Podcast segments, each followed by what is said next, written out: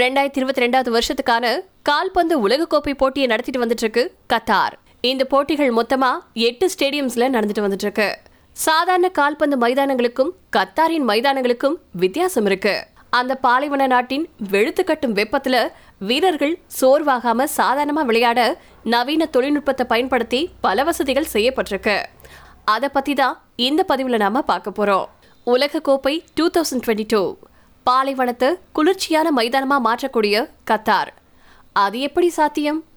உலக கோப்பை போட்டிகளை தொடங்கினதுல இருந்தே பல சர்ச்சைகளை சந்திச்சுட்டு வந்துட்டு இருக்கு கத்தார். ஒரு ஸ்டேடியத்தால பல தரப்புல இருந்தும் பாராட்டுகளை பெற்றுட்டு வந்துட்டு இருக்கு அது என்ன ஸ்டேடியம்? அதனுடைய சிறப்பு என்ன அப்படின்னு கேட்டிங்கன்னா ஸ்டேடியம் தொள்ளாயிரத்தி எழுபத்தி நாலு அப்படிங்கக்கூடிய அந்த ஸ்டேடியம் ஈஸியாக பிரித்து திரும்பவும் பொருத்தி கொள்ளக்கூடிய வகையில் உருவாக்கப்பட்டிருக்கு. உலகத்திலேயே இந்த ஒரு ஸ்டேடியத்துல மட்டுமே இந்த வசதி இருக்கிறது குறிப்பிடத்தக்கது. மேலும் இது மறுசுழற்சி செய்யப்பட்ட கப்பல் கண்டெய்னர்களை பயன்படுத்தியே உருவாக்கப்பட்டிருக்கு. கத்தார் தொள்ளாயிரத்தி எழுபத்தி நாலு இதனுடைய பெயர் காரணம் என்ன அப்படின்னு கேட்டிங்கன்னா இந்த ஸ்டேடியத்துக்கு ரஸ் அபு அபுத் அப்படின்னு பேர் வைக்க திட்டமிட்டிருந்திருக்காங்க. ஆனால் ஸ்டேடியம் தொள்ளாயிரத்தி எழுபத்தி நாலு அப்படின்னு பேர் வைக்கப்பட்டதுக்கு சில வாவ் காரணங்களும் இருக்குது இந்த ஸ்டேடியத்தை உருவாக்க மொத்தமா தொள்ளாயிரத்தி எழுபத்தி நாலு கண்டெய்னர்ஸை யூஸ் பண்ணியிருக்காங்க அது மட்டும் இல்லாம தொள்ளாயிரத்தி எழுபத்தி நாலு அப்படிங்கிறது கத்தாரின் சர்வதேச டைலிங் குறியீடு அப்படிங்கிறதும் குறிப்பிடத்தக்கது. கத்தார் தொள்ளாயிரத்தி எழுபத்தி நாலு உருவாக காரணம்.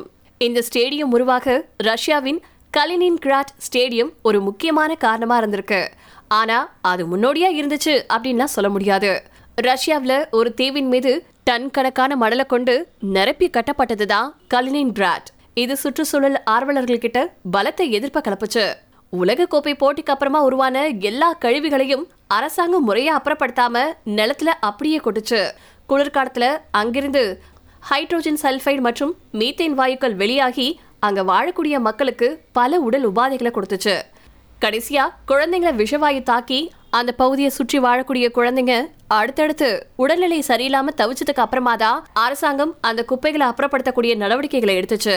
இந்த சம்பவம் பலத்த பின்விளைவுகளை சந்திச்சதுனால தான் கத்தார் இந்த இசிஓ ஃப்ரெண்ட்லி ஸ்டேடியத்தை உருவாக்க முடிவு செஞ்சுச்சு. இந்த ஸ்டேடியத்தோட முன்னூத்தி அறுபது டிகிரி வீடியோவை ஷேர் பண்ணிருக்காங்க ஃபிஃபா நாற்பதாயிரம் பேர் அமரக்கூடிய அளவு திறன் கொண்ட இந்த ஸ்டேடியத்துல ஆறு குரூப் ஸ்டேஜ் போட்டிகளையும் ஒரு ரவுண்ட் ஆஃப் பதினாறு என்கவுண்டர் போட்டிகளையும் நடத்துது ஃபிஃபா சாதாரண ஸ்டேடியங்களை விட இந்த ரிமூவபிள் ஸ்டேடியம் நாற்பது சதவீதம் குறைஞ்ச ஆற்றலை பயன்படுத்துறதா அந்த நாட்டு அரசு தெரிவிச்சிருக்கு. இப்போ மட்டும் இல்லாம வருங்காலத்திலையும் சுற்றுச்சூழலுக்கு தீங்கு விளைவிக்காம இருக்க இந்த ஸ்டேடியம் உதவும். அடுத்ததா உலகக்கோப்பையை நடத்தக்கூடிய நாடுகள் அவசர அவசரமா ஸ்டேடியம் கட்டுறதுக்கு பதிலா இந்த ஸ்டேடியத்தை பிரிச்சு திரும்பவும் பொருத்தி கொள்ள முடியும்.